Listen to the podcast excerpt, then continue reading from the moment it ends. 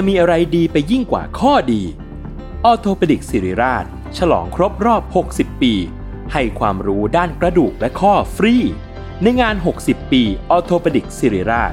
กิจกรรมเสวนาความรู้สู่ประชาชน ยกขบวนแพทย์แนวหน้ามาโชว์เคสเทคโนโลยี และนวัตกรรมใหม่ๆ ของการรักษากระดูกและข้อ พร้อมเสวนาให้ความรู้ด้านสรีระ สุขภาพร่างกาย การออกกำลังกาย และกายภาพบำบัดเบื้องต้น แถมด้วยเวิร์กช็อป คอนเสิร์ตจากศิลปินนักแสดง และของรางวัลอีกเพียบ ตั้งแต่วันที่ 13 ถึง 17 พฤษภาคม 2567 ณ โถงอาคาร 100 ปี สมเด็จพระศรีนครินทร์ โรงพยาบาลศิริราช อ่านรายละเอียดกิจกรรมเพิ่มเติมได้ที่เพจศิริราชออร์โธปิดิกส์ When you need mealtime inspiration, it's worth shopping Kroger, where you'll find over 30,000 mouth-watering choices that excite your inner foodie. And no matter what tasty choice you make, you'll enjoy our everyday low prices, plus extra ways to save, like digital coupons worth over $600 each week. You can also save up to $1 off per gallon at the pump with fuel points. More savings and more inspiring flavors make shopping Kroger worth it every time. Kroger, fresh for everyone. Fuel restrictions apply. S a l ม o n PODCAST มัน สด อร่อย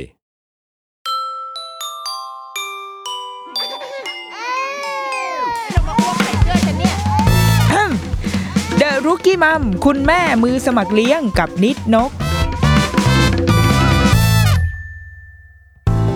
สวัสดีค่ะเดอะรุกี้มัมคุณแม่มือสมัครเลี้ยงกับนิดนกค่ะ เข้าสู่ EP ที่ 96 นี่อัดมาแบบ นานมากจะร้อยแล้วแต่รู้สึกว่าไม่เคยพูดชื่อตัวเลข EP เลยเนาะไม่เหมือนแบบรายการยศทันนะที่จะมีการไล่ตัวเลขกันอยู่เรื่อยๆเออหรือเปล่าวะเนาะสังเกตตัวเองไม่เคยพูดถึง ซึ่งก็ไม่รู้ว่าที่พูดนี่คือถูกหรือเปล่าด้วยนะ เอาความมันหน้ามันโหนมาจากไหน เอาเป็นว่าใกล้จะถึง EP ที่ร้อยแล้วก็เออก็เนาะเราก็อยู่กันมานานทำกันมานานเหมือนกันนะคะ EP เนี้ยเราอยากจะเป็นการผ่อนคลายไหม ผ่อนคลายบ้างก็ได้มันมีเรื่องเครียดเครียดหนักๆ มากมายทีเดียว คือเมื่อไม่นานมานี้ค่ะได้รับผลสำรวจเป็นผลสำรวจจากแอปพลิเคชันหนึ่งที่ที่เกี่ยวกับคุณแม่คือเขาจะเป็นแอปพลิเคชันที่ถ้าคุณแม่ท้องเนี่ย ก็ดาวน์โหลดแล้วก็จะได้เหมือนกับบันทึกว่า ตอนนี้พัฒนาการของลูกที่อยู่ในท้องเนี่ย เป็นยังไงเขาก็จะมีข้อมูลข่าวสารความรู้ต่างๆ ว่าเฮ้ยตอนนี้ลูกมาถึงสัปดาห์ที่ 12 แล้วนะ พัฒนาการของเด็ก ข้างในท้องขนาดตัวเป็นยังไง อะไรที่คุณแม่ควรรู้ อะไรที่ควรกินไม่ควรกิน คือแอปเนี้ยตอนที่เราท้องอะ ก็คือเมื่อสี่ปีที่แล้วอะมันยังไม่มีในในประเทศไทยเว้ยแต่ว่าเราก็ได้ใช้ไอ้อะไรประมาณเนี้ย คือต้องดาวน์โหลดจากจากต่างประเทศ คือดาวน์โหลดแอปฝรั่งอะมาใช้ มันก็ก็ใช้หลายแอปนะ คือหมายถึงว่าโหลดมามีไว้หลาย ๆ แอปอยู่ในเครื่อง แล้วก็จะ คือขยันไงความว่างของแม่ท้องอะดังนั้นมันอ่านได้เรื่อย ๆ อยู่แล้ว เอามาเปรียบเทียบหลาย ๆ แอป แต่ว่าสุดท้ายมันก็จะมีแค่แอปเดียวแหละที่พอเราพอเราใช้เป็นนานๆ UX UI ใดๆของมันถูกจริตกับเราอะเราก็จะ final ที่แอปนั้น ซึ่งจำไม่ได้แล้วจำไม่ได้แล้วว่าใช้แอปอะไรแต่ว่า มีมีแอปหนึ่งจริง ๆ ที่จะคอย record ทุกอย่างอะว่าวันนี้ไปวัดความยาวลูกเท่าไรเข้าสู่สัปดาห์ที่เท่าไหร่แล้วก็คอยอ่านความรู้ต่างๆ แต่ว่า พอ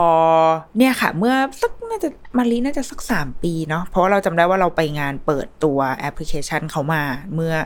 ช่วงที่ลูกเรายังเล็กๆอะ่ะก็แสดงว่าแอปมันน่าจะมีอายุประมาณสามปีได้ ก็แอปพลิเคชันมารีเนี่ยก็คือเป็นเป็นของไทยเลย แต่ว่ามีฟังก์ชันใด ๆ สามารถทำแบบนั้นเหมือนเหมือนสมัยที่เราท้องอะ่ะสมัยที่ใช้แอปฝรั่งได้อะ่ะเออ ก็มีเหมือนกันแล้วก็หน้าตาน่ารักหน้าตาสวยงามทีเดียวทีเนี้ย ตัวแอปพลิเคชันเนี่ยค่ะ คือเขาก็ให้คำจำกัดความของตัวเองว่าเออเป็นแอปพลิเคชันที่ช่วยให้คุณพ่อคุณแม่มือใหม่ ได้อัปเดตว่าเออเกิดอะไรขึ้นกับลูกและแม่ในรายวันตั้งแต่เริ่มตั้งครรภ์จนถึง 1,000 วันแรกของลูกก็แสดงว่าประมาณเกือบเกือบสามขวบเนาะเพราะว่ามันเป็นช่วงที่ค่อนข้างสำคัญมากเป็นช่วง ถ้าคุณหมอประเสริฐก็บอกว่าเป็นช่วงที่เราต้องสร้างทั้ง bonding กับพ่อแม่สร้างตัวตนของลูก เป็นรากฐานของทุกสิ่งเลยทีเดียว ดังนั้นแอปพลิเคชันเนี้ยเขาก็พยายามจะเป็น journey ละกันให้คุณพ่อคุณแม่อยู่กับดูแลลูกโดยได้ข่าวสารความรู้จากแอปไปตลอดเส้นทางหนึ่งพันวัน นี่คือไม่ได้ไม่ได้สปอนเซอร์นะ แต่ว่าเหมือนช่วยช่วยโปรโมทละกัน เพราะว่าเขาส่งข้อมูลมาแล้วเราว่ามันก็ค่อนข้างมีประโยชน์ทีเดียว คืองี้ทางแอปมาลีเนี่ยค่ะเขาก็ทำผลสำรวจคุณแม่มือใหม่ คือคุณแม่ที่ที่ใช้แอปเนี่ยก็จะเป็นคุณแม่ที่เพิ่งท้อง มีความเห่ออาจจะมีท้องสองบ้าง แหละ ก็คือต่อให้เป็นท้องสองแล้วก็มีความเห่อใด ๆ ถูกไหมแต่ว่าหลักๆ เนี่ยน่าจะเป็นคุณแม่มือใหม่ที่เพิ่งท้องแล้วก็อยากจะได้ข้อมูล อยากจะเริ่มดูแลลูกตั้งแต่ในท้อง อันนี้เป็นผลสำรวจของคุณแม่มือใหม่ในปี 2564 จากการเก็บข้อมูลมากกว่า 5 0 0แสนคำตอบ โอ้โห เขาส่งตัวนี้มาให้แล้วแล้วพอเราได้อ่านเราก็รู้สึกว่าเออมันน่าสนใจดีมัน เหมือนเราเราได้เห็นแนวโน้มได้เห็นเทรนด์ใช่ไหมดูเป็นรายการธุรกิจนะคือผลสำรวจอันนี้เขาก็ทำรวบรวมมาแล้วเขาก็ทำเป็นเป็นสรุปที่ค่อนข้างน่าสนใจ ก็เลยคิดว่าจะเอามาพูดคุยในรายการนี่แหละ เป็นออกแนวเหมือนเป็น video commentary เนาะคือนี่เป็นการเปิดแบบสดๆเลยนะ ดูเหมือนเป็นคนไม่เตรียมตัวไหมจริงๆ มีมีการ skimming ไปนิดนึงแล้ว แต่ว่าอยากให้อยากทำเป็นเหมือนแบบเหมือน video commentary อะ ถ้าใครเคยเก็บพวก video box set พวกหนังซีรีส์เกาหลีอะไรเงี้ยมันจะมีแบบเอาเอานักแสดงมา แล้วก็เปิดดูหนังที่ตัวเองเล่นนี่แหละ แล้วก็พูดไปด้วยเหมือนคอมเมนต์ไปด้วยอะไรเงี้ยนี่กูก็คือ คิดว่าตัวเองเป็นยาย่าหรือยังไง แต่ว่าเฮ้ยเราว่ามันสนุกดีเหมือนเหมือนอยาก react อะเออเหมือนเหมือนเป็นอารมณ์ react เป็นเป็น video reaction ใน YouTube อย่างนี้ละกันอ่านอ่านผลสำรวจแล้วก็ขอแสดงความคิดเห็นแล้วก็ reaction สดๆ อะงั้นเดี๋ยวเราจะไล่ไปเรื่อยๆ เลยเนาะ ไล่ไปเลยแล้วกันเป็น reaction ส่วนตัวอะข้อแรกเขาบอกว่า ชื่อเด็กทารกยอดนิยม 10 อันดับในแอปมะลิ ปี 2564 อันดับที่ 10 ชื่อว่ามีนา ก็ไม่รู้ อันนี้ไม่รู้ว่าทำไมอยู่ดีทุกคนจะมาพร้อมใจกันชื่อมีนา ทุกคนเกิดเออมีเพื่อนเราบางคนแบบเกิดเดือนกรกฎาแต่ชื่อเมย์อะไรอย่างเงี้ยก็มีนะคือดังนั้นการชื่อมีนา มันก็ไม่จำเป็นที่จะต้องเกิดเดือนมีนาถูกไหมอันดับเก้าคือไอติม อันดับแปดคือภูผา อันดับสิบคือออนิว เออออนิวนี่คืออะไรอะอยากรู้เหมือนกันเหมือนอย่างชื่อลูกดาราใครนะ คุณเปิ้ลนาครใช่ไหมที่ชื่อแบบออกัสอะเข้าใจเนาะมันจะมีออก้าออกัสแล้วมันจะมีคนเล็กใช่ไหมคะ ที่ชื่อออเกรซคือออเกรซคืออะไรอะอยากรู้ว่าใครรู้มาแสดงความคิดเห็นมาเมนต์ได้นะ อันนี้ไม่รู้จริงๆนะไม่ไม่ได้แบบ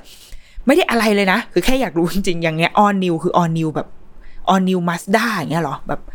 all new หรอหรืออะไรวะ เอออะใครมารู้ก็บอกด้วยนะคะ ข้อ 6 คือมิลิน เออ มิลินนี่ได้ยินบ่อยนะ อันดับ 5 ชื่ออันดา อันดับ 4 กัปตัน กัปตันนี่เหนือการเวลามากนะ เป็นชื่อที่รุ่นเราอะรุ่นเราคืออายุ 30 กว่ากว่าสามสิบสี่สามสิบห้าเนี่ย จะเริ่มได้ยินจะเริ่มมีชื่อกัปตันไอ้อย่างน้อยก็มีพี่กัปตัน กัปตันพุทธเนศ UHT ซึ่งนางแก่กว่าเราก็น่าจะห้าหกปีนะ อันนี้คือเป็น น่าจะเป็นรุ่นบุกเบิกของคนที่ชื่อกัปตันเลยนะ เออ แต่ว่าชื่อกัปตันยังอยู่มาจนถึง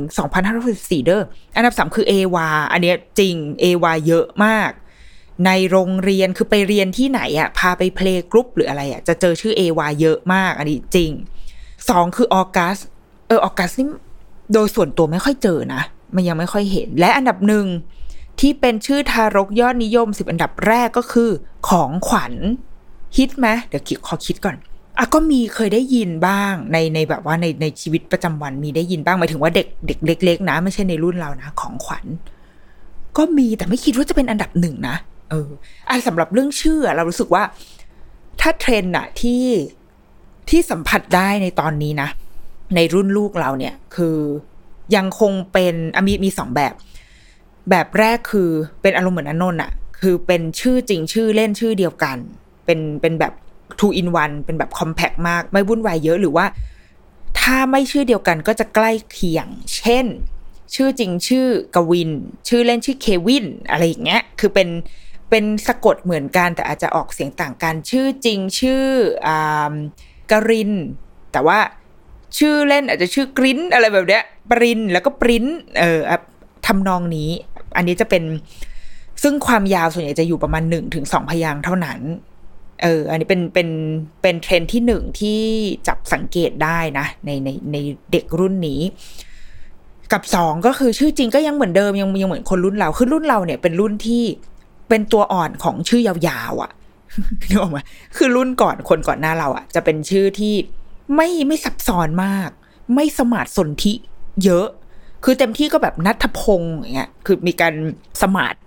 ง่าย ๆ แต่ว่าไม่ได้ถึงขั้นแบบ โอ้โหเอามีการสนธิคำประมาณสี่ห้าคำมารวมขยำรวมกันเป็นชื่ออย่างเงี้ยจะไม่ถึงขนาดนั้นแต่ว่ารุ่นเราอะจะเป็นรุ่นที่เริ่มละเริ่มมีการ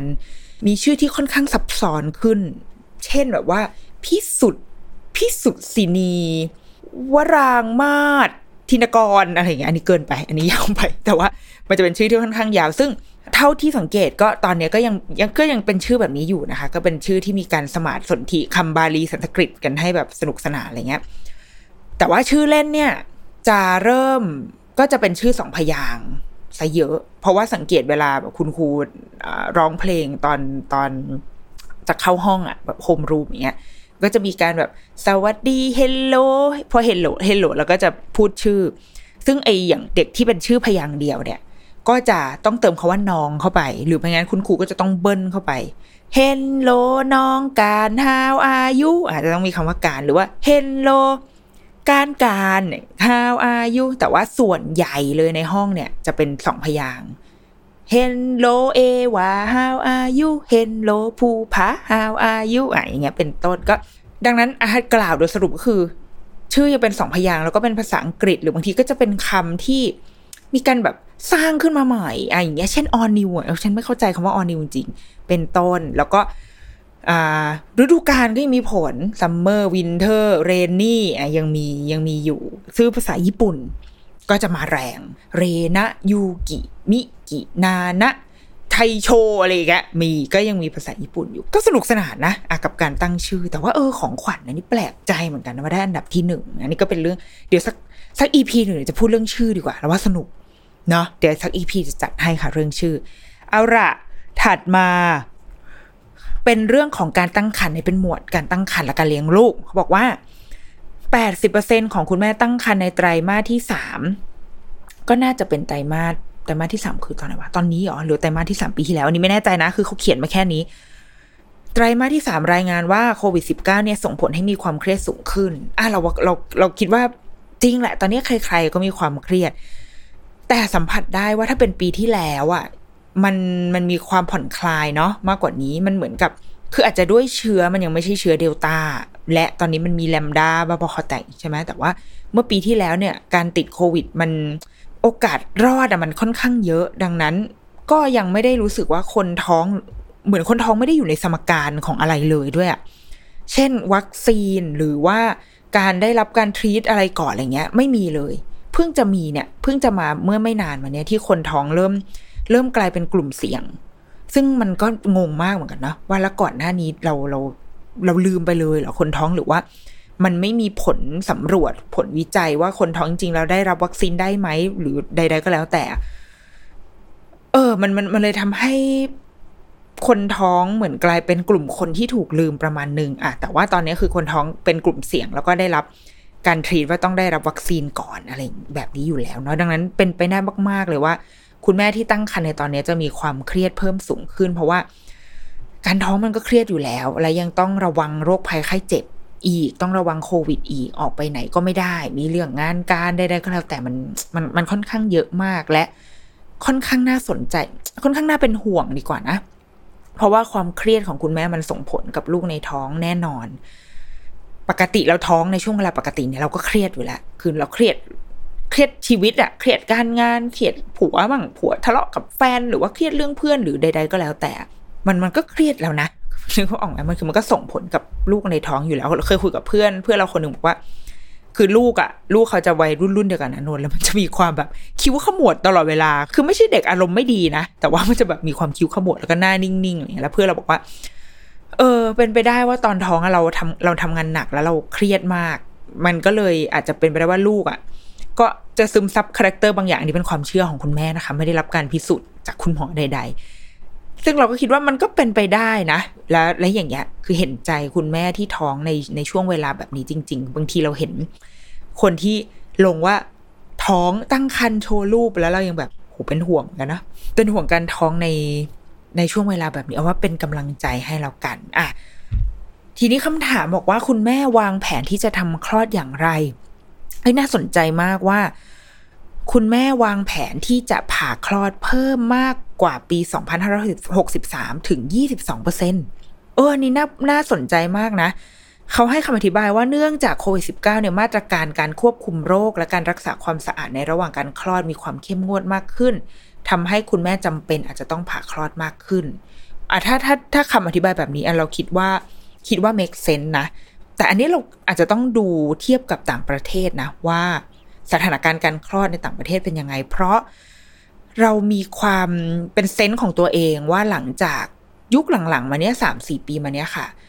ความความอยากคลอดเองของคุณแม่มีค่อนข้างเยอะมากนะ เป็นมีความศักดิ์สิทธิ์ประมาณหนึ่งทำที่ที่คุณพ่อคุณคุณแม่มีความ คืออย่างรุ่นก่อนหน้าเนี้ย รุ่นก่อนเราจะมีลูกอะ่ะ กระแสการผ่าคลอดมันมันมันจะค่อนข้างค่อนข้างมาแรง เพราะว่าหนึ่งมันวางแผนได้เนาะดูเลิกได้แล้วก็เอาแน่เอานอนกับชีวิตได้ปลอดภัย ปลอดภัยในที่นี้คือ คือมันค่อนข้างค่อนข้างวางใจได้ประมาณหนึ่งอะแต่ว่าหลังๆมาเราเรารู้สึกว่ากระแสของการการคลอดเองอะ่ะมันมาแรงในแง่ที่แบบ ลูกได้รับภูมิภูมิต้านทาน คุณแม่เองก็ รู้ว่าเสี่ยงแต่คงต้องขอลองมากขึ้นอะ่ะ แบบไม่ไม่ได้กลัวความเจ็บปวดขนาดนั้น แล้วก็การฟื้นฟูหลังคลอดมันดีกว่า เพื่อนๆเราที่เรารู้จักทุกคนเลยนะ คือมีความตั้งใจที่จะคลอดเองมากขึ้นดังนั้นพอผลสำรวจออกมาแบบเนี้ยเลยคิดว่าน่าจะเป็นเพราะโควิดเดาเอาว่าการคลอดเองมันมันตื่นเต้นเกินไปอะ่ะ คือหมายถึงว่าก่อนจะเข้าทำหัตถการหรือว่าเข้าห้องผ่าตัดเข้า มีปฏิสัมพันธ์มันใช้คำว่าอะไรวะมีปฏิสัมพันธ์ทางการแพทย์อะ่ะ มันจะต้องมีการตรวจโรคก่อนตรวจโควิด ก่อนดังนั้น ถ้ามันเป็นเคสคลอดเองเนี่ย มันหมายถึงว่ามันมาค่อนข้างฉุกเฉินแล้วถูกไหมมันมันคือน้ำคร่ำแตกปากมดลูกเปิดมาแล้ว แล้วบางทีมันอาจจะทำให้ไอ้ขั้นตอนการตรวจอะไรพวกนี้มันไม่ทันการอะเลยเดาว่าคุณหมอน่าจะถ้าเป็นไปได้จะแนะนำให้ผ่าคลอดมากกว่าเดาว่าเนาะเพราะมันสามารถเตรียมการได้ตรวจ โรคตรวจโควิดก่อน เพื่อที่จะมาวางแผนการเตรียมห้องคลอด ถ้าเกิดตรวจโควิด พบเชื้อ ก็จะได้เตรียมห้องคลอดให้มันเป็นห้องแบบคุณหมอต้องใส่ชุด PPE อะไรเงี้ยคิดว่านะคะ ข้อนี้น่าสนใจแต่ว่า เดี๋ยวจะลองดูต้องลองไปหาข้อมูลเพิ่มเติมดูว่าเราต่างประเทศเป็นยังไง ข้อต่อมาคือบอกว่าคุณแม่ต้องการกำลังใจในห้องคลอดหรือไม่ก็แน่นอนเนาะอันนี้แทบไม่ต้องถามก็ได้คือมันต้องการ แต่ว่า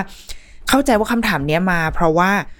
เป็นช่วงโควิด แล้วเท่าที่เห็นน่ะ เราเห็นจากไอจีดารา หรือว่าดูจากเพื่อนๆ มันมันมีโปรโตคอลเรื่องการเข้าห้องคลอดค่อนข้างเยอะบางที่ไม่ให้คุณพ่อเข้าเลย ไม่ให้คุณพ่อเข้าแล้ว เออ หรือว่าบางที่เข้าได้แต่ว่าเหมือนห้ามถ่ายอะไรอย่างงี้ไหมแล้วก็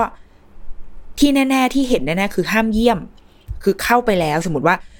เป็นคุณพ่อจะเป็นคนอยู่เฝ้าไข้ก็คือคุณพ่ออยู่ในวอร์ดเลย แล้วก็ไม่ให้ออก นี่เท่าที่เห็นนะ เท่าที่เห็นจากเพื่อนที่ไปคลอดในช่วงนี้ค่ะ ก็คือ ต้องมีการตรวจโควิดก่อน แล้วก็อยู่แล้วอยู่เลย ออกอีกทีก็คือออกพร้อมเมียและลูกไปเลยเออก็ค่อนข้างลำบากเนาะแล้วก็แต่จริง ๆอันในอีกแง่หนึ่งก็คิดว่ามันก็ดีในแง่ที่ว่าบางทีตอนเราหลังคลอดอะ่ะ มันมันมีเรื่องให้ต้องคิดต้องอะไรเยอะเหมือนกัน แล้วพอคือเพื่อนมาเยี่ยมมาดีนะ มันเหมือนเราได้เมาส์มอยหอยสังนะแต่ว่า บางทีมันก็เหนื่อยเหมือนกัน มันก็เหนื่อย เหนื่อยแบบอ้าวเดี๋ยวกูต้องให้นมมัน มันเหมือนสมาธิเรามันไม่ไม่ไม่จดจ่อกับอะไรสักอย่างเลย มันยังตั้งตัวไม่ถูกอะ่ะ แต่ว่าการที่คลอดลูกเราไม่ต้องมีใครมาเยี่ยมเลยบางทีก็ทำให้เราโฟกัสเหมือนกันนะ เออเหมือนเหมือนรู้ว่าโอเค เรามีภารกิจต้องทำสิ่งนี้ทำให้มันจบๆแล้วเดี๋ยวกูจะได้ออกจากโรงพยาบาล คิดว่าก็อาจจะสองด้านจะเรียนสองด้าน คิดว่าแบบนั้น อะถัดมา คุณแม่ปรึกษาแพทย์ทางช่องทางออนไลน์หรือไม่ 83%บอกว่าไม่เคย 10%บอกว่าเคยทางไลน์ 3%บอกว่าทาง Facebook แล้วก็ 2%บอกว่าแอปพลิเคชันทางการแพทย์ ก็มองว่าคือเปอร์เซ็นต์เนี่ยไม่เยอะนะ แต่มันเพิ่มขึ้นจากปี 2563 ประมาณ 32เปอร์เซ็นต์การปรึกษาคุณหมอผ่านช่องทางออนไลน์ค่ะ ดังนั้น คิดว่าก็เป็นเพราะเงื่อนไขของโควิดนี่แหละทำให้อะไรที่เรางดที่จะไปโรงพยาบาลได้ก็งด ข้อนี้ไม่ไม่ไม่เซอร์ไพรส์เลยก็คือ 98%ของคุณแม่ตั้งใจจะเลี้ยงลูกด้วยนมแม่ คิดว่าทุกคนมีความตั้งใจแบบนี้อยู่แล้วเนาะแล้วเดี๋ยวระหว่างทางก็มาว่ากันว่ามันได้มากน้อยยาวนานแค่ไหน ข้อนี้น่าสนใจนะเขาบอกว่า คุณแม่อยากจะเป็นคุณแม่แบบใด เหมือนวาดเราคิดว่า วาดภาพวาดหวังตัวเองว่าจะเป็นแม่แบบไหนกับลูก 45เปอร์เซ็นค่ะห้าเกือบ46 เลยแหละ เกือบ46เปอร์เซ็นบอกว่าอยากเป็นคุณแม่สายเพื่อนสนิท 36เปอร์เซ็นบอกว่าอยากเป็นคุณแม่ยุคใหม่ คุณแม่ยุคใหม่คืออะไรวะ 7เปอร์เกือบ8เปอร์เซ็นบอกว่าอยากเป็นคุณแม่ใจดี6เปอร์เซ็นต์บอกว่าเป็นคุณแม่มืออาชีพนะ คิดว่าเขาน่าจะเขียนผิดคุณแม่มืออาชีพ แล้วก็ 3เปอร์เซ็นต์เป็นคุณแม่ที่เข้มงวด คำอธิบายเขาบอกว่าอาจจะเป็นเพราะว่า trend trend การเลี้ยงลูกเชิงบวก ได้รับความนิยมมากขึ้น เป็นที่รู้จักมากขึ้น ก็เลยทำให้เป้าหมายภาพที่คุณแม่วาดหวังเอาไว้ที่จะเป็นเนี่ย มันก็เลยค่อนข้างไปในไปในทิศทางนั้น ก็น่าสนใจนะแล้วเราคิดว่า ก็คิดว่าจริงจากการเฝ้ามองวงการนี้มองเพื่อนๆ มองคุณแม่รุ่นใหม่ ๆ เราคิดว่าทุกคน รู้หมดนะ เข้าใจหมดเรื่องความสำคัญของการเลี้ยงลูกเชิงบวก การเล่น การไม่เร่งเรียน อะไรแบบเนี้ย เราคิดว่าทุกคนเข้าใจคอนเซปต์อะไรเหล่านี้ค่อนเอาเราคิดเราว่ามีเจ็ดแปดสิบเปอร์เซ็นตนะที่ที่รู้แต่ว่าการเอาไปทำได้จริงในบริบทชีวิตจริง ๆ เนี่ย ก็ว่ากันแต่ว่าถามว่ารู้ไหม และหรือต่อให้คนที่บอกว่าไม่รู้อะแต่เราว่า ทุกคนเซนส์ได้หมดว่าว่าโลกมันเปลี่ยนไป วิธีการที่เราจะดีลกับลูกวิธีการที่เราจะไม่ต้องมองเทรนด์โลกเลยเลยนะ เราไม่พอใจเราว่าเราโตมาแบบไหนอะเราเราคิดว่าคนรุ่นเราอะมีความมีความย้อนกลับมานึกเรื่องอะไรแบบนี้เยอะขึ้นว่า เออเราเห็นว่าอะไรที่เราไม่ชอบ อะไรที่เราเคยเจอมาในตอนเด็ก ๆ เราก็ไม่อยากทำกับลูก แต่มันจะเป็นสิ่งที่เราจะทำโดยไม่รู้ตัวเนาะเพราะว่ามันจะอยู่ใน เหมือนอยู่ในจิตใต้สำนึกของเราอะแล้วสุดท้ายเราก็จะทำอะข้อนี้ก็ไม่ไม่เซอร์ไพรส์มากบอกว่าคุณแม่หกในสิบคนรู้สึกกังวลเกี่ยวกับการเลี้ยงลูกตั้งแต่ก่อนคลอดและ ยังพบว่าอีกห้าสิบเปอร์เซ็นต์ของคุณแม่หลังคลอดมองว่าการเลี้ยงลูกเป็นเรื่องที่ท้าทายอันดับหนึ่ง ก็ไม่เซอร์ไพรส์นะ แล้วเราว่าด้วยสถานการณ์ตอนนี้ด้วยค่ะที่มันมันค่อนข้างตึงเครียดอะ เรายิ่งกังวลเรื่องการเลี้ยงลูกมากขึ้นอีกเยอะเลยทีเดียว คือ ทั้งในแง่ตัวเองด้วยอะ่ะ คือไอ้เรื่องการเลี้ยงลูกมันยากหรืออะไรอยู่แล้วเนาะ บวกกับว่ามีโรคระบาด เราก็ต้องระมัดระวังมากขึ้น และที่สำคัญคือเราเหมือนเราไม่มีทางออก เราไม่มีที่ระบาย เราไม่มีที่ให้ไปเที่ยวอย่างเงี้ย คือตอนที่เรามีลูกตอนที่ลูกเราเล็ก ๆ แล้วเราเครียดเครียดอะเรายังมีวันที่แบบ ไม่ไหวแล้วโว้ยแล้วก็ออกไปแบบ ขอไปเดินห้าง ขอไป ช้อปปิ้งดูหนัง ไม่ฉันขอทิ้งลูกเอาไว้กับผัว แล้วก็กินนมที่ปั๊มใส่ขวดไป คือไม่ต้องมายุ่งกับเต้าฉันจะเอาตัวเองออกไปเที่ยวอย่างเงี้ยแต่ว่า ตอนนี้มันทำไม่ได้เนาะมันมันเงื่อนไขของสังคมตอนนี้มันทำไม่ได้ เราเลยคิดว่ามันมีผลว่ะกับกับความหวั่นไหวทางใจของพ่อคุณแม่เป็นกำลังใจให้จริงๆนะเป็นกำลังใจให้ตัวกูเองด้วยจ้าเจ็ดในสิบของคุณแม่ตั้งครรภ์เชื่อว่าโควิดส่งผล ทางลบต่อพัฒนาการของลูก โดยกลุ่มคุณแม่หลังคลอดเองยกให้โควิดเนี่ยเป็นเรื่อง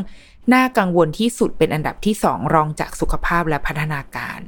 อะข้อนี้ไม่ต้องอธิบายเพิ่มเติมเราคิดว่า ทุกคนคิดอยู่แล้วนะอะ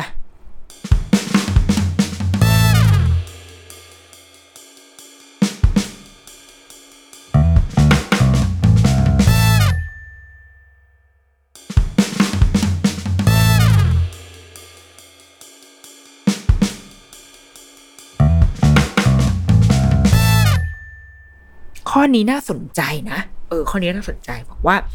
77%ของคุณแม่ตั้งครรภ์เชื่อว่าเด็กๆสามารถเรียนรู้ได้จากแอปพลิเคชัน และวิดีโอออนไลน์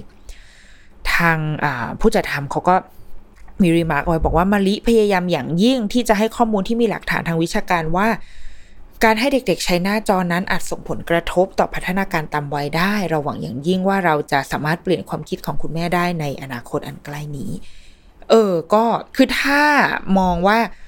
อันเนี้ยมันกำลังทำงานกับคุณแม่มือใหม่เนาะแล้วก็หนึ่งพันวันแรกของของลูก ซึ่งมันคือไม่เกินสามขวบดังนั้น ก็ค่อนข้างเห็นด้วยกับทางแอปพลิเคชันที่เขาเขียน remark เอาไว้แบบนี้เหมือนกันนะคะว่า คือด้วยความที่ที่ target มันคือกลุ่มเนี้ยกลุ่มก่อนสามขวบ แต่ว่าความเชื่อของคุณแม่ส่วนใหญ่คือยังเชื่อว่าเด็ก ๆ เรียนรู้ได้จากแอปพลิเคชันและวิดีโอออนไลน์เนี่ยอะมันมันอาจจะ ย้อนจากจากหลักฐานทางวิชาการประมาณหนึ่งเหมือนกันที่ว่าเด็ก WHO บอกว่าก่อนสองขวบอันนี้คือบาต่ำที่สุดนะ เราเรารู้สึกว่าสิ่งที่ WHO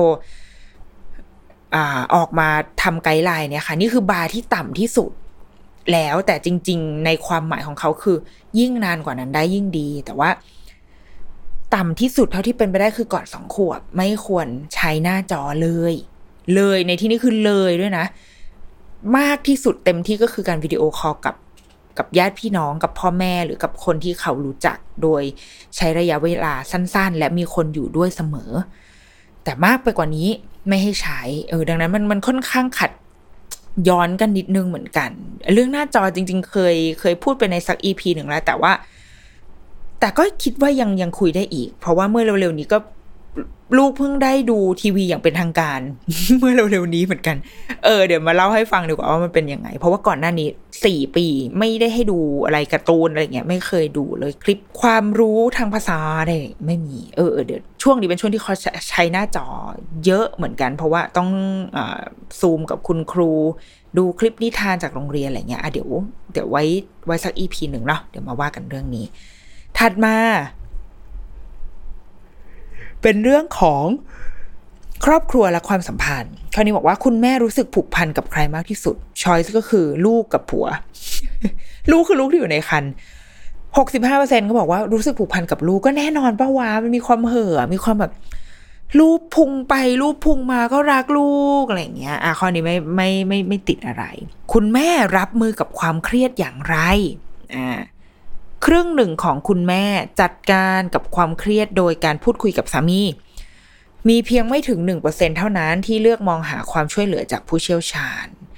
เออ เราเราคิดว่า stage ของความเป็นแม่ท้องกับความเป็นแม่ที่ลูกออกมาแล้วอะต่างกันตรงนี้เหมือนกันนะตอนที่เราท้องอะค่ะ เราตอนนั้นเราก็เป็นแม่แล้วนะถูกไหมคือเราเราเราแครี่ตัวอ่อนอยู่อะเราก็เป็นแม่แล้วแหละการเป็นแม่มันก็เริ่มต้นตรงนั้นแหละ แต่ว่าเรายังมีความรู้สึกเป็นตัวของเราเองอะอยู่และ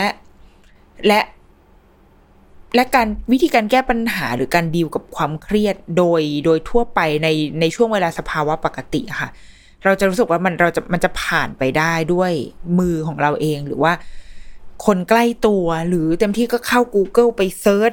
หาคุยกับเพื่อนอะไรเงี้ยคือมันมันมันยังเป็นเรื่องที่เรารับได้ รับมือได้อยู่ ถ้าไม่ใช่ว่าปัญหาลูกในท้องนะ เช่นแบบ เอ้ย นับลูกดิ้นแล้วมันดิ้นไม่ไม่ตรงอะไรอย่างเงี้ยไม่ไม่ใช่เรื่องนั้นนะหมายถึงว่าเรื่อง โดยรวมๆอาจจะเกี่ยวกับอนาคตลูก อาจจะความเครียดอาจจะมาจากการมองว่าเอ๊ะแล้วคลอดลูกจะเป็นยังไง แต่ว่าส่วนใหญ่เราก็ยังคุยในระดับปฐมภูมิ ทุติยภูมิอยู่คือ คุยในครอบครัวคุยกับเพื่อน หรือว่าคุยกับพี่ที่ออฟฟิศที่เคยมีลูกอะไรเงี้ยแต่ว่าวันเมื่อเรามีลูกออกมาแล้วอะค่ะ แนวโน้มของคนที่เราอยากฟังอะมันจะไปสู่ ผู้เชี่ยวชาญซะมากกว่าคนในครอบครัว เออ เราเราคิดว่าจุดตัดตรงนี้น่าสนใจเหมือนกันนะ ความแม่ท้องกับแม่คลอดแล้วอะ่ะ ข้อต่อมาบอกว่าความรู้สึกของคุณแม่ต่อสามีได้เปลี่ยนแปลงไปหรือไม่ในขณะตั้งครรภ์บอกว่าสี่หูสี่สิบห้าเปอร์เซ็นรู้สึกรักสามีมากขึ้น ในขณะที่สิบสองเปอร์เซ็นบอกว่ารู้สึกรักสามีน้อยลง รักสามีมากขึ้นก็เป็นไปได้เพราะว่า ลูกอะ่ะ ใช่ไหมความท้องแล้วก็เราเราเชื่อว่าคุณพ่อสมัยเนี้ยค่ะ มีความเป็นส่วนหนึ่งมีส่วนร่วมกับคุณแม่ คือมันไม่ใช่ยุคสมัยตอนพ่อเราอะ่ะ พ่อของพวกเราเนี่ยพ่อคนเป็นพ่อรุ่นเรามันเขาจะยังมีความเป็นคือเขาโตมา โดยถูกปลูกฝังว่าเขาเป็นหัวหน้าครอบครัวเขาต้องเป็นคนที่เข้มแข็งมีมาดอะไรอย่างนี้ใช่ไหมคือเป็นเป็นเสาหลัก ดังนั้นไอการแสดงออกการ คือเหมือนพ่อจะรับบทดุพ่อจะรับบทนิ่ง บทขรึมบทเฉย ผู้ชายต้องนิ่งๆคูลๆใช่ไหมคะ แต่ว่าถ้ามันเป็นเรื่องอะไรที่มันละเอียดอ่อนอะก็จะเป็นเรื่องของแม่ แต่เราเรารู้สึกว่าผู้ชายรุ่นเนี้ย รุ่นรุ่นคุณพ่อรุ่นสมัยเนี้ยค่ะ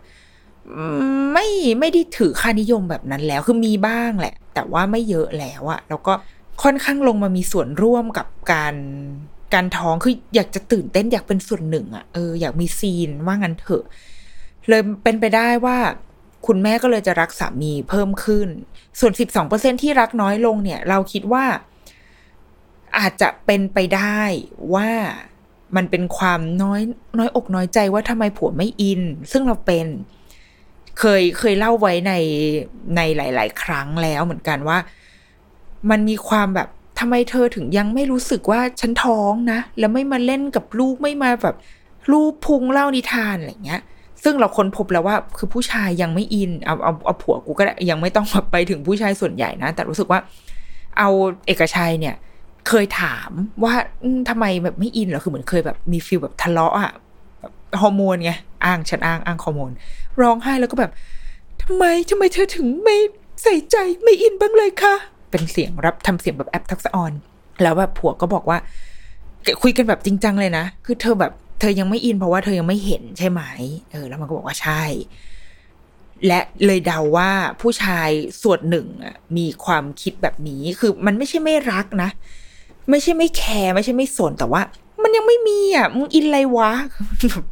มันมันยังอินไปไม่ถึงระดับเทรสโฮความอินของเขาว่ามันไม่เท่าเรา แต่มันไม่ใช่ว่าไม่รัก อันนี้ออกตัวแทนคุณพ่อแก้ต่างแทนให้ดังนั้น เราคิดว่าคุยกันได้นะ ถ้าเมื่อไหร่ที่เรารู้สึกว่า เออ พ่อไม่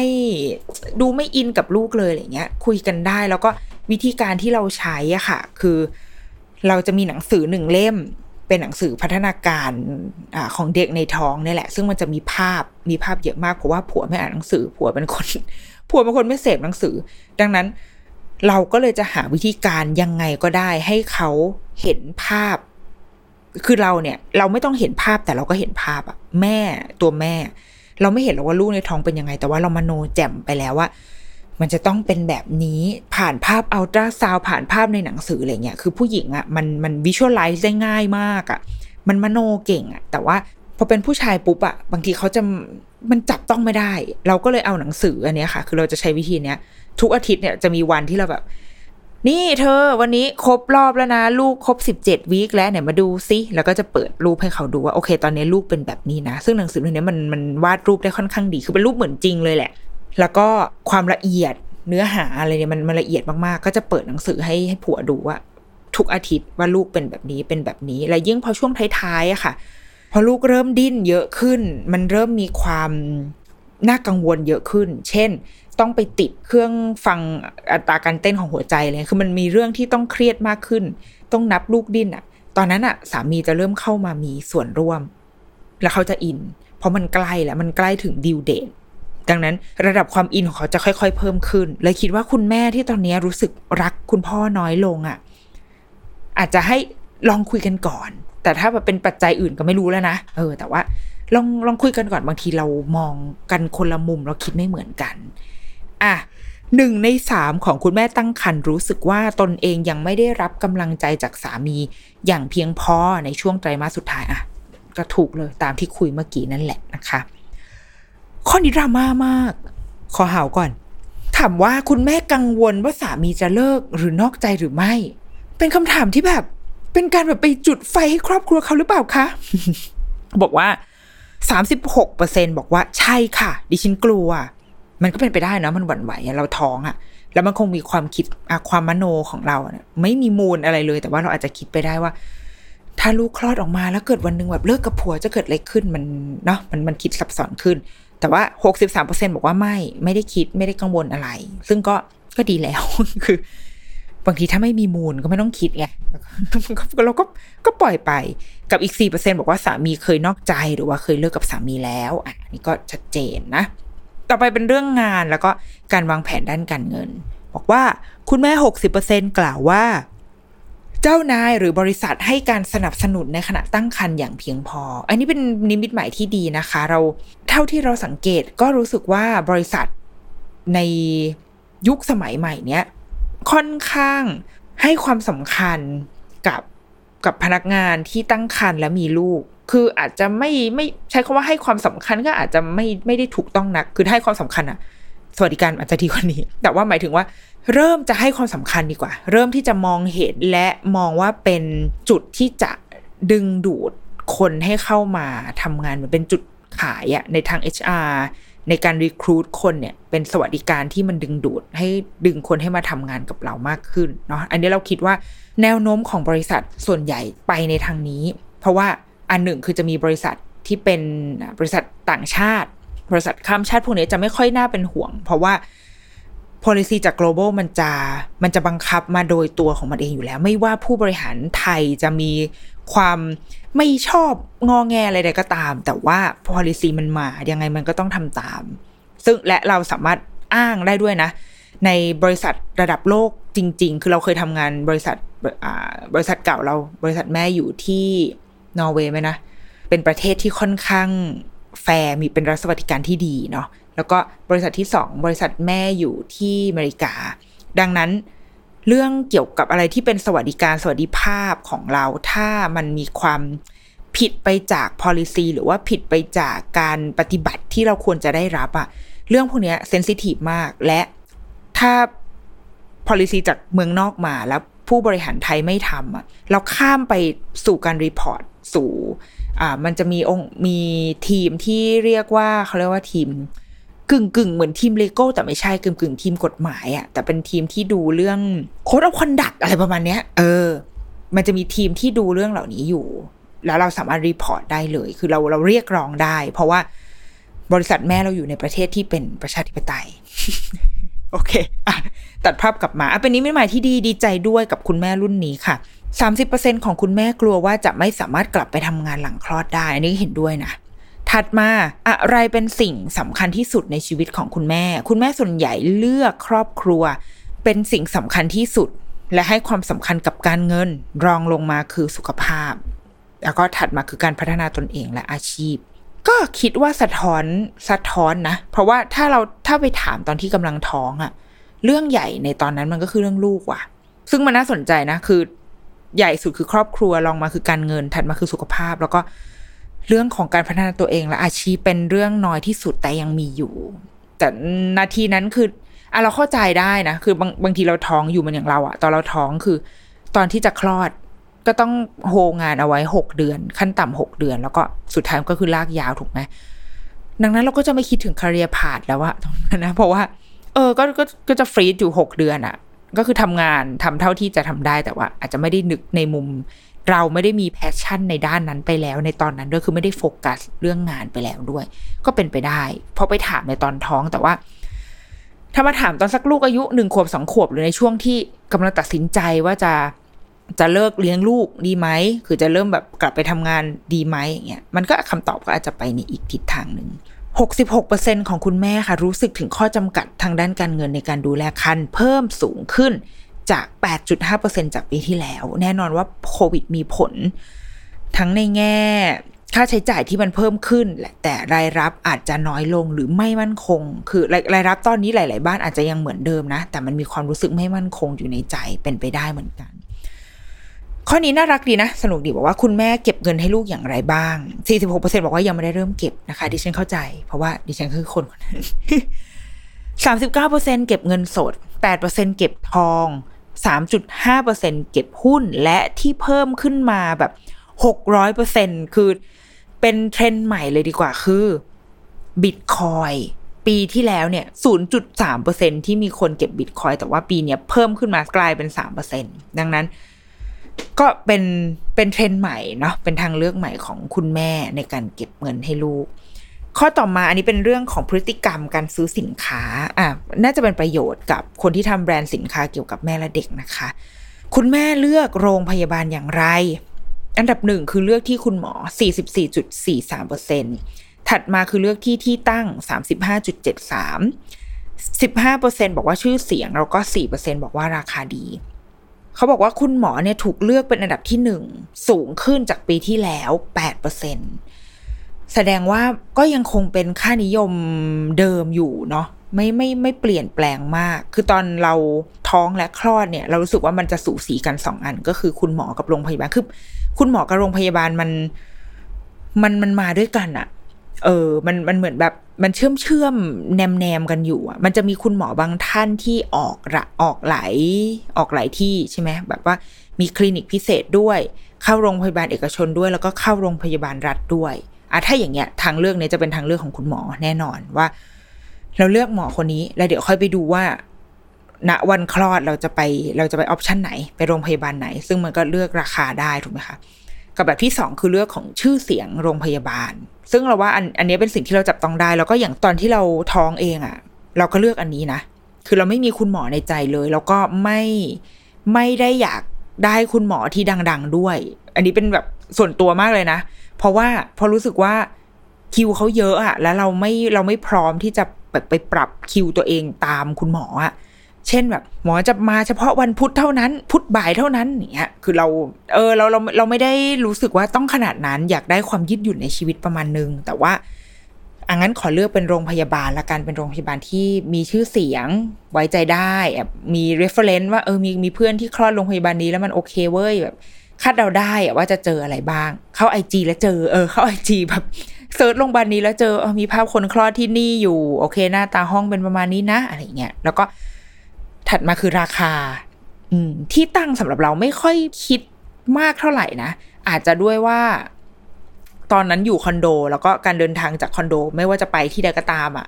มันสะดวกค่อนข้างสะดวก ก็เลยไม่ค่อยเป็นห่วงเรื่องที่ตั้งเท่าไหร่ แต่ว่าโรงพยาบาลกับราคาเป็นเรื่องที่คอนเซิร์น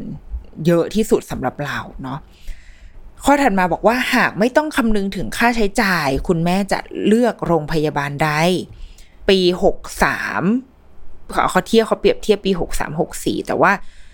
top 5 ที่คุณแม่ตอบนะคะ ก็จะเป็นอันดับหนึ่งเป็นบำรุงราษฎร์อันดับที่สองคือ BNH อันดับที่สามคือสมิติเวชอันดับที่สี่คือศิริราช แล้วก็อันดับที่ห้าคือจุฬาก็ไม่แปลกใจเนาะเป็นโรงพยาบาลที่มีชื่อเสียง อันเป็น top top ของในแง่แบบคุณแม่และเด็ก แต่ว่าอย่างเนี้ยล่าสุดอะเรา มันจะมีโรงพยาบาลที่เพิ่งเปิด ชื่อว่าเมดพาร์ค แล้วเราก็แบบมาสังเกตว่าเอ้ยมีเพื่อนในใน feed เนี่ย ไปคลอดลูกที่เมดพาร์คอะเยอะขึ้นเหมือนกัน แล้วก็เคยเคยได้ไปถามไปคุยกับไปคุยกับเพื่อนว่า เออ ถ้าเป็นเราเราก็อาจจะยังแบบเฮ้ยโรงพยาบาลใหม่ทำไมนึกออกไหมคือการที่มันพอมันเป็นโรงพยาบาลใหม่อะไรทำให้เราแบบตัดสินใจที่จะไปคลอดที่นั่น พอได้คุยกับเพื่อนบอกว่าอ๋อคือมีหมอคุณหมอ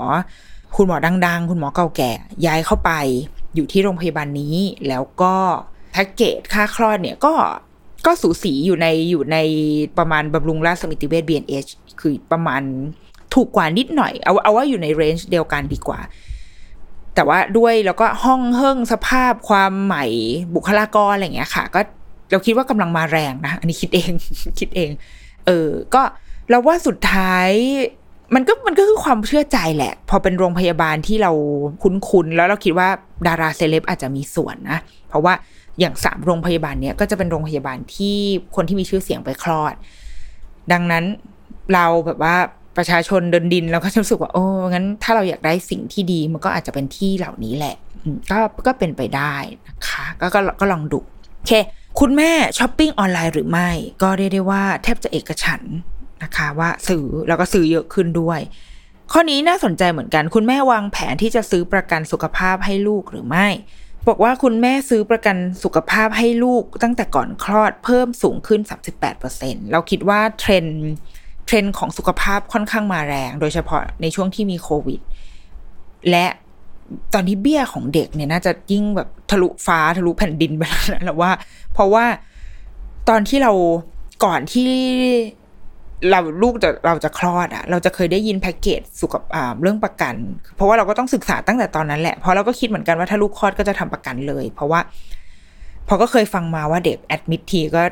ก็คือคุ้มอะครั้งเดียวอยู่อะไรเงี้ยค่ะ แต่ว่าเราจำได้ว่าก่อนที่ลูกเราจะคลอดนั่นก็คือห้าหกปีก่อนอะแพ็กเกจประกันอะมัน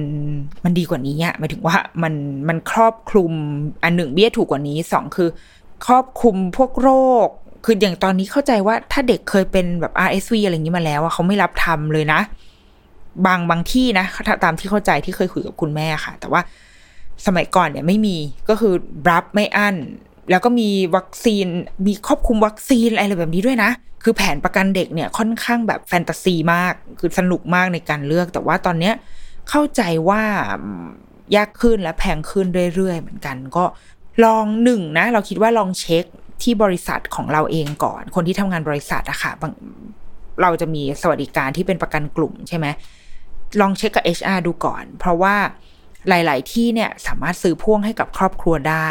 ให้กับลูกและสามีหรือว่าคุณพ่อคุณแม่ของเราอะได้ ลองลองถาม HR ดูก่อนนะ เพราะว่าถ้าเราพ่วงอันนี้ได้เนี่ยประกันกลุ่มเนี่ย เบี้ยจะไม่แพงมาก เบี้ยจะค่อนข้างถูกเลยทีเดียว แล้วก็ถือเอาไว้หนึ่งเล่มเป็นเป็นเบสก่อนอะ เพราะว่าอย่างของเราอะค่ะ ก็ทำแบบประกันกลุ่มที่มันพ่วงกับบริษัทเนี่ย เป็นบริษัทของของสามีเนาะให้ลูก ดังนั้นสมมุติว่า ค่าไอ้พวกค่าห้องค่า OPD อะไรของประกันกลุ่มอะมันมันจะไม่ได้แพงหรอก แต่ดีที่ได้ OPD เพราะว่าถ้าเป็นประกันที่ทำเราเราไปซื้อแยกเองค่ะ ส่วนใหญ่จะเป็น IPD คือเป็นผู้ป่วยในคือต้องแอดมิดแล้ว แต่ว่าประกันกลุ่มเนี่ย มันจะบวก OPD ด้วย ซึ่งส่วนใหญ่ เรนจ์จะอยู่ที่ประมาณ 500 ถึง 1,500 บาท ต่อครั้งต่อปี ส่วนใหญ่จะประมาณ 30 ครั้งต่อปี อันนี้เท่าที่เท่าที่เคยทำมานะ ซึ่งพอมันมี OPD ด้วยอะในในประกันกลุ่มที่มันพ่วงกับบริษัทอะค่ะ เราจะรู้สึก happy มาก เพราะว่าแต่นี่คือเมื่อหลายปีก่อนนะ คือตอนนี้ไม่มีใคร happy หรอกที่จะพาลูกไปโรงพยาบาลในตอนนี้ถูกไหมเพราะว่ามันเสี่ยงเนาะการไปโรงพยาบาลแต่หมายถึงว่าในก่อนหน้านี้ค่ะ คือ ป่วยนิดป่วยหน่อยกูไปโรงพยาบาลก่อน เพราะว่าอย่างน้อย OPD มันก็ cover ส่วนค่าไอค่าแอดมิดค่าห้องของประกันกลุ่มเนี่ย มันจะไม่ได้สูงมาก เต็มที่ก็ค่าห้องคืนละหนึ่งพันสองพันซึ่งถ้าจะไปนอนโรงพยาบาลแบบเอกชนที่มีชื่อเสียงอะสมมติยกตัวอย่างบำรุงราชสมิติเวช BNH เนี่ยมันมันมันเกินกว่านั้นเยอะ มันอาจจะอย่างโรงพยาบาลที่ลูกเรานอนแอดมิดอะค่ะ ก็เป็นเอกชนระดับกลาง ก็จะอยู่ที่คืนละประมาณสี่พันบาท ดังนั้นไอ้เล่มประกันกลุ่มไม่พอ ก็ต้องบวกเพิ่มอีกหนึ่งเล่ม ค่าห้องประมาณสองพันอะพอบวกกันก็พอดี อะไรอย่างเงี้ย คือมันมันอาจจะบางทีอาจจะต้องเกลี่ย แต่เราคิดว่าถ้ามีประกันกลุ่มของที่บริษัทให้ทำเอาไว้ก่อน แล้วเราก็จะการทำซื้อประกันเพิ่มมันจะง่ายขึ้นนะคะ ถ้าเกิดว่าสปอนเซอร์ประกันเจ้าไหนอยากลง อยากมาให้ความรู้กับคุณพ่อคุณแม่ตรงนี้ ก็เรียนเชิญเลยนะคะอะ ข้อนี้เขาถามว่าคุณแม่มีแผนที่จะซื้อคาซีทหรือไม่ปรากฏว่ามีคนซื้อแล้วประมาณเกือบเกือบสี่สิบเปอร์เซ็นพร้อมที่จะซื้อแล้วชอบชอบคำว่าพร้อมที่จะซื้อแล้วคือสิบหกเปอร์เซ็นต์อะขอนับไปอยู่อยู่ในกลุ่มซื้อแล้วเลยกันบวกกันก็จะได้ประมาณสี่ห้าสิบเปอร์เซ็นถูกไหมอาจจะซื้อในอนาคตอีกสามสิบห้าเปอร์เซ็นแล้วก็ไม่มีรถอีกสิบเอ็ดเปอร์เซ็นก็คิดว่า ดูจากตัวเลขคิดว่าทุกคนมองเห็นความสำคัญของคาสีดแล้วแหละ คนที่อาจจะซื้อในอนาคตเนี่ย คิดว่าน่าจะยังหาข้อมูลอยู่ แล้วก็อาจจะช่างใจบางที บางคนอาจจะมีความความเข้าใจว่าต้องรอให้ลูกโตก่อนถึงจะนั่งได้ คือตอนลูกออกจากโรงพยาบาลยังไม่กล้าให้นั่งเดี๋ยวแบบข้อพับข้ออ่อนอะไรเงี้ย คิดว่าอาจจะมีความเชื่อแบบนี้ แต่ซึ่งจริง ๆ แล้ว ยิ่งเล็กยิ่งต้องนั่ง แล้วก็สำคัญและจำเป็นมาก ๆ ในการใช้คาซีทนะคะ อันนี้ก็ก็คิดว่าเป็นอีกหนึ่งเรื่องที่ต้องยังต้องทำงานกันในแง่ว่าต้องติดคาซีทให้ลูกอะแล้วต้องให้ลูกนั่งด้วยไม่ใช่ติดแต่ว่าสุดท้ายลูกก็ไม่นั่งนะ แต่ไอไอคนที่พร้อมที่จะซื้อแล้วเนี่ยค่อนข้างเชื่อว่ามีเรื่องแบบเขาเรียกอะไรอะดูอันหนึ่งเลือกรุ่นกับสองคือมีเรื่องแบบว่าโชครางนิดหน่อยใช่ไหมหลาย ๆ คนถือว่าจะยังไม่ซื้อของ ของใหญ่ของโตก่อนคลอดเราให้คลอดก่อนค่อยซื้ออะไรเงี้ยเป็นไปได้คือกำเงินไปแล้วแหละ หรือบางคนอาจจะจองไปแล้ว แต่ยังไม่เอาเข้าบ้านเป็นไปได้ ข้อนี้บอกว่าคุณแม่เลือกเครื่องกรองอากาศอ๋อเครื่องกรองอากาศก็เป็นอีกหนึ่งสิ่งนะที่คุณแม่ที่คุณแม่คอนเซิร์นก็เป็นยี่ห้อบางคนส่วนใหญ่บอกว่ายังไม่มียังไม่มีเครื่องกรองอากาศหกสิบหกเปอร์เซ็นที่เหลือคือมีแล้วนะคะ เอาละถัดมาก็จะเป็น เจ็ดสิบแปดเปอร์เซ็นของคุณแม่ตั้งครรภ์ให้ความสำคัญกับคุณภาพของสินค้ามากที่สุด ตามด้วยราคาและโปรโมชั่น รีวิว แล้วก็แบรนด์ ก็คือทุกสิ่งเนาะคือไม่ว่าจะเป็นสินค้าแม่และเด็กหรือสินค้าอื่นๆ เราคิดว่าสุดท้ายยังไงคนก็ยังหันหน้าไปหาคุณภาพอยู่ดีแหละ ยิ่งยิ่งพอมันเป็นเรื่องของลูกอะค่ะ เราบวกกับว่าความเป็นคุณแม่ที่ยังท้องอยู่ดังนั้น เราจะเราคาดเดาไม่ได้เลยว่า อะไรจะเกิดขึ้นกับลูกบ้าง อย่างเช่นนะ การซื้อแบบน้ำยาซักผ้า น้ำยาซักผ้าเด็กอะเราเราจะนึกภาพไม่ออกเลยว่า ผิวลูกมันขนาดไหนวะ และการที่เราเผลอแบบไปใช้แอดแท็กเนี้ยในเสื้อลูกมันจะเกิดอะไรขึ้นบ้าง ซึ่งในเด็กที่แพ้จริง ๆ คือมีนะ คือมีคนที่แบบเอาผ้าเช็ดตัวที่ไม่ได้ซักด้วยน้ำยาของเด็กอะเผลอแล้วก็เอามาเช็ดตัวลูกแล้วผื่นขึ้นแบบภูมิแพ้ขึ้นอะไรเงี้ยมีมันมีอยู่อย่างนั้นจริง ๆ เราเลยคิดว่า มันเลยทำให้ตอนที่คุณแม่ท้องอะค่ะ เรารู้สึกว่าอะไรที่ดีที่สุดได้เราเอาดีที่สุดไว้ก่อน เอาคุณภาพดีที่สุดออร์แกนิกที่สุดไว้ก่อน ตัดภาพมาตอนนี้เหรอออร์แกนิกอะไรไม่เคยรู้จักทั้งนั้นแหละ ตอนนี้บางอันบางเสื้อผ้าบางตัวของลูกก็คือปั่นพร้อมของเราเลย ก็ใช้ผงซักฟอกของแม่ไปเลย คือมัน เดี๋ยวมันจะค่อยๆหยาบขึ้นเองอะชีวิตอะเออ อะ อันนี้ก็เป็นแบบสุดท้ายก็จะเป็นเรื่องของแอปอะเขาก็ เท่าที่ดูส่วนใหญ่ก็จะบอกว่าแอปพลิเคชันเนี่ยมีผลทำให้คุณแม่ก็เลย happy ขึ้น ได้รู้สึกได้รับข้อมูลแล้วก็ชอบบทความของของทางแอป ซึ่งเราคิดว่าตอนเนี้ยคุณพ่อคุณแม่เข้าสู่ยุคที่ที่หยหาข้อมูลอะ่ะ เออ ดังนั้นการที่มีใครให้ข้อมูลและเป็นข้อมูลที่เชื่อถือได้แบบมีมีหลักฐานรองรับอะไรแบบนี้ค่ะ เราก็จะได้รับความความชื่นชม ความ คำขอบคุณจากลูกค้า เราคิดแบบแบบนั้นอะจบแล้วค่ะ ผลสำรวจของทางแอปพลิเคชันมาลีนะคะ ที่สรุปมาถ้าเกิดว่าใครสนใจก็ลองไปอ่านลองลองไปอ่านดูในแอปก็อาจจะมีมั้งแต่ว่าจริงๆ อันนี้ก็คือเขาสรุปมาให้แล้วแหละ แล้วก็สำหรับคุณแม่ท้อง ก็ลองไปใช้แอปเขาได้นี่ก็เป็นการโปรโมทให้ในฐานะที่ไปเอาข้อมูลผลสำรวจของเขามา มาเล่าให้ฟังนะคะ แต่ว่าน่าสนใจน่าสนใจสนุกแล้วก็ มีหลาย ๆ หลาย ๆ ข้อที่เซอร์ไพรส์เนาะเออหลาย ๆ ข้ออย่างเช่นเรื่องหน้าจอเนี่ยเซอร์ไพรส์มากทั้งทั้งที่ในในข้อหนึ่งที่บอกว่าแบบคุณพ่อคุณแม่เริ่มเข้าใจเรื่องการเลี้ยงลูกเชิงบวก การดูแลที่มันแบบดีต่อพัฒนาการของลูกอะไรเงี้ยเออแต่ว่าข้อหน้าจอนี่น่าสนใจมากนะว่า แต่สุดท้ายแล้วเราก็ยังยังเชื่ออยู่ว่าหน้าจอมันมันพัฒนาลูกได้ เราเราไม่ได้ปฏิเสธเทคโนโลยีนะ แต่ว่า ในหนึ่งพันวันแรกเราก็เห็นด้วยกับทางแอปพลิเคชัน และเห็นด้วยกับนักวิชาการเหมือนกันว่า มันยังไม่ควรจริง ๆ มันยังมันมันมันต้องรอได้อะมันต้องรอไปก่อนได้ เราคิดว่า แล้วก็ไว้โตกว่านี้แกร่งกว่านี้แล้วค่อยค่อยให้เริ่มไม่สายเกินไปนะคะอะ The Rookie Mom สัปดาห์นี้เป็นเออจริงมีเอาผลสำรวจเลยนี้มาคุยก็สนุกดีเหมือนกันเนาะใครอยากให้ คุยเรื่องอะไรอยากให้ดูซีรีส์เรื่องไหนแล้วเอามาคุยบอกได้นะคะ เดี๋ยวจะได้ไปจัดการมาให้วันก่อนมีคุณแม่บอกว่า ให้ดูซีรีส์เรื่อง My หรือเปล่านะ ใช่ไหมที่เป็นหนังเกาหลีอะแต่ว่าแบบไม่ได้อะดูตัวอย่างแล้วมันชีวิตตอนนี้ไม่ต้องการการตบตีเท่าไหร่ก็เลยยังยังวนเวียนอยู่กับแบบคุณหมอยังอยู่โรงพยาบาลยุนเจไม่ออกมาสักที แล้วก็มีดูมีดูเรื่องอื่น เอาไว้บ้าง เดี๋ยวไว้จะเอามาคุยต่อเมื่อเมื่อดูจบหรือว่า หรือเมื่อตอนนี้มีอ่านหนังสือค้างไว้หลายเล่มเหมือนกันค่ะ แล้วก็สนุกดี เดี๋ยวไว้จะมาเล่าให้ฟังนะคะ โอเคเดี๋ยวรุกี้มัมสัปดาห์นี้สวัสดีค่ะ